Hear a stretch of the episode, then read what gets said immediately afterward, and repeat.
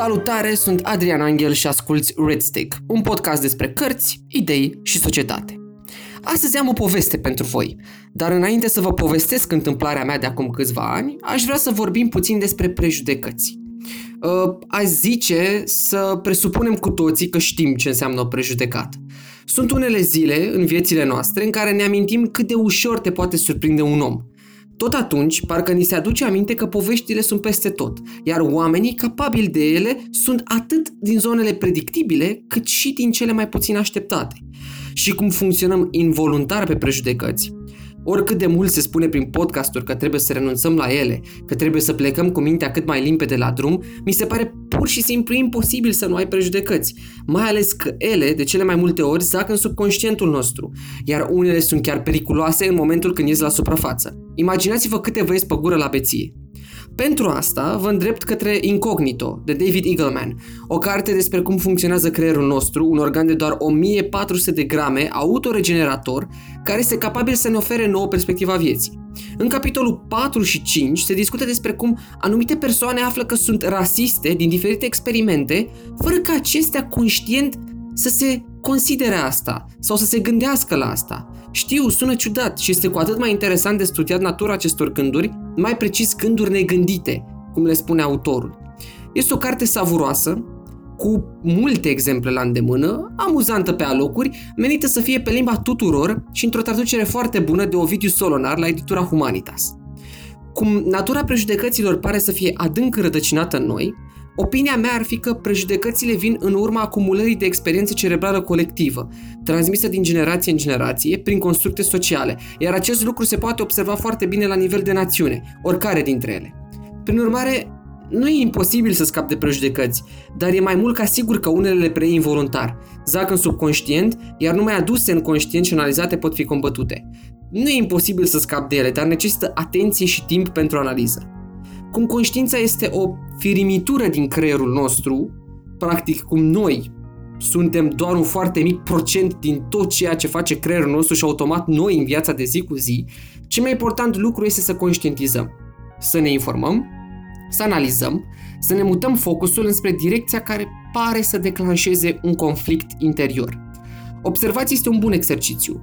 Studiul, studiul drepturilor omului, uh, etologia ne poate ajuta foarte mult în acest sens, neuroștiința ne mai poate veni în ajutor, psihologia la fel. Și vă mai zic ceva, Fiziologia comportamentală studiază comportamentul și modul de viață al animalelor, dar și pe cel uman și trasează corelări între acestea. Îi se mai spune și etologie. Pentru etologie vă trimit la cartea lui Conrad Lawrence, laureat al premiului Nobel pentru fiziologie și, sau medicină în 1973. Uh, el a fost uh, fiziolog, uh, a studiat de fapt fiziologia comportamentală, deci a fost etolog de meserie. Cartea este intitulată Cele 8 păcate capitale ale omenirii civilizate și este și ea la editura Humanitas.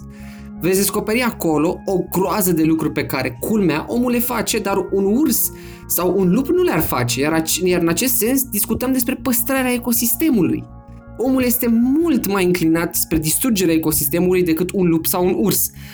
Poate pentru că ursul sau lupul au o conștiință mai puternic legată de ecosistem și de întreținerea lui decât omul. Rămânem așadar la ideea că un prim pas prin care ne putem descoperi prejudecățile, le putem înțelege și mai apoi combate, este să le punem sub lupa personală. Să le aducem în conștiință și să ne întrebăm, dar de ce? Dialogând cu noi și studiind societatea, putem obține astfel răspunsuri sau explicații care să care să ne schimbe percepția negativă stânită de o prejudecată eronată. Și acum să vă spun întâmplarea din septembrie 2015. Nu am reținut data, nu am capacitatea asta, dar am scris la vremea aceea un articol pe blog intitulat Ironia sorții, care vorbește fix despre asta. Trebuia să ajung acasă, la Pitești. Aveam notată ziua în calendar. De regulă, ca să nu încurc cu alte evenimente, îmi notez ce vreau să fac cu weekendurile mele la începutul fiecărei luni. E un mod de organizare facil pentru mine. Prin urmare, weekendul acela trebuia să ajung la ei mei. Era ora 12 și 10. Bagajul meu era gata. Eram și puțin ofuscat, fiindcă nu fusesem în stare să mă trezesc mai devreme să iau primul tren spre casă. Iar acum, cu un tren ce urma să plece într-o oră și 20 de minute, mă simțeam și mai presat de timp. Nu puteam să ratez trenul ăsta, mai ales când primul fusese sacrificat lenii mele. Îmi făcusem calculul. De unde urma să mai ia mașina și până la gara de nord, nu puteam să fac mai mult de 30 de minute cu tot traficul aglomerat de pe lume. Așadar, eram încadrat în timp. Intru în aplicația de Uber și încerc să fac o comandă. Am rămas mască cu telefonul în mână, nicio mașină disponibilă. Sâmbăta, la ora prânzului, într-o zonă mai mult decât acceptabilă a capitalei. Nu puteam să pierd timpul. Aveam nevoie de un mijloc de transport cât mai rapid până la gara de nord. Îmi făcuse în calcul și cu metroul. Cu bagaje de tras, nu mi ieșea tocmai favorabil, dar rămânea o opțiune viabilă. Până la metrou, am intrat rapid într-o aplicație de taxi. Deja transpiram de căldură. Introduc adresa și dau căutare. Niciun taxi disponibil. Ei, haide, asta e o glumă. Mai încerc o dată și în cele din urmă primesc un șofer. Accept și dau să ies pe ușă. Ajung în stradă cu toate bagajele după mine. Simultan primesc notificare că a ajuns mașina. Mă uit în stânga nimic, mă uit în dreapta nimic. Ies mai în stradă, pe mijlocul ei, că poate nu văd eu bine. Și zăresc taxiul undeva la 150 de metri de mine, tot înaintând. Ridic o mână disperat în speranța că mă va vedea. De data asta am avut noroc. Întoarce mașina, vine spre mine, oprește, urc bagajele, dau bună ziua, mă urc mașină, mergem la gara de nord. Îi spun și pornim la drum.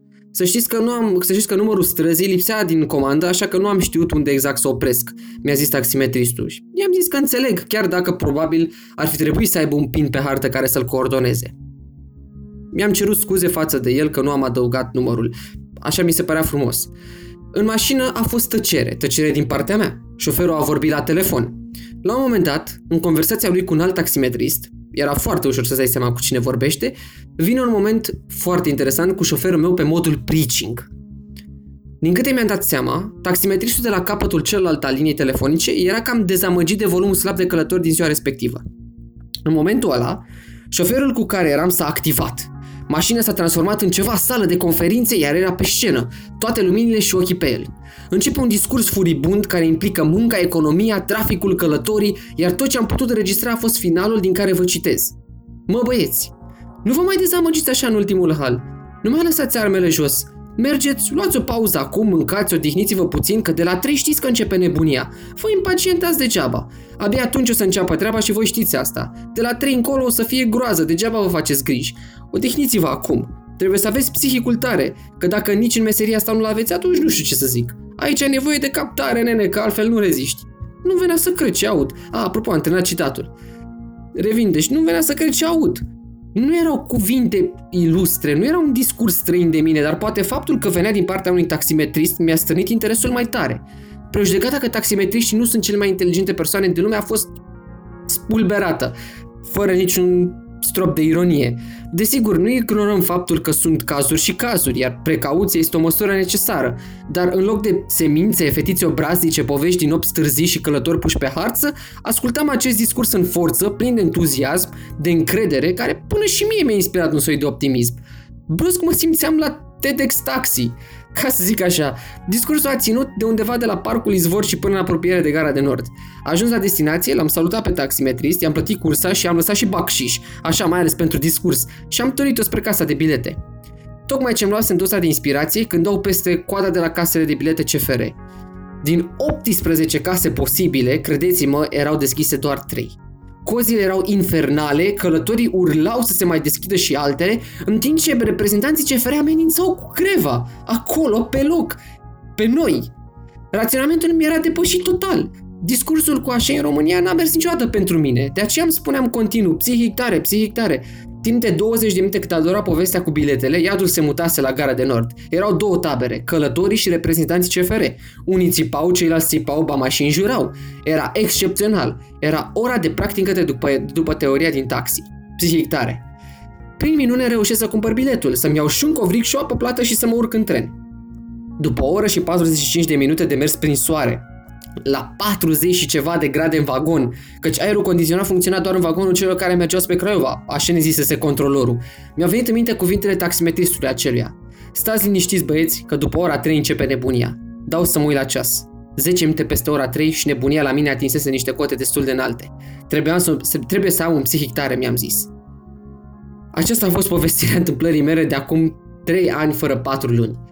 Am zis o minte până azi, căci, în ba- căci din banalele întâmplări, de fapt nu, în banalele întâmplări se află de cele mai multe ori excepționalul. Tu ai vreo poveste care să-ți fi pus sub lupă prăștecată? Adică aș vrea să o aflu. O poți lăsa într-un comentariu la articolul de pe blogul meu, adiangel.ro, unde se află și acest podcast. Tot acolo găsiți și linkurile către cărțile menționate. Asta a fost pentru această ediție. Adrian Angel mă numesc și asigură-te că te abonezi la acest podcast dacă simți că ți-aduce un beneficiu. Pe mine cu siguranță mă ajută să continui. Mă poți găsi pe Twitter, la Dispune, pe Facebook cu numele menționat sau pe blog la adiangel.ro. Pe data viitoare! Ai ascultat Readstick, un podcast despre cărți, idei și societate.